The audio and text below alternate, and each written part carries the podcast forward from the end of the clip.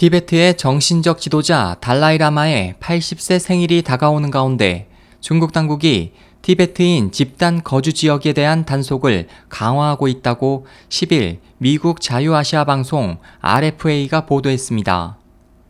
보도에 따르면 당국은 티베트인 주민들이 달라이라마의 80세 생일 축하 행사를 준비하는 과정에서 중국의 강압 통치에 항의하는 시위가 곳곳에서 발생할 것을 우려해 티베트인 집단 거주 지역인 간수성, 스촨성, 칭하이성에 대해 달라이라마의 생일 축하 행사 등 모든 군중 집회를 금지한다고 밝혔습니다.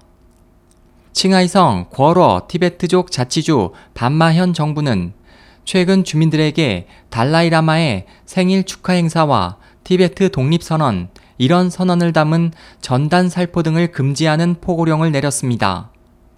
간수성 마취현에서는 달라이라마의 80세 생일을 축하하기 위해 10일부터 13일까지 진행하는 경마 대회를 준비하던 현지 주민 2명이 공안에 체포돼 대회가 취소됐고 스촨성 아바 티베트족 장족 자치주 랑탕현에서는 현지 사찰인 죄낭사 승려 3천여 명이 준비하던 토론회가 금지됐습니다.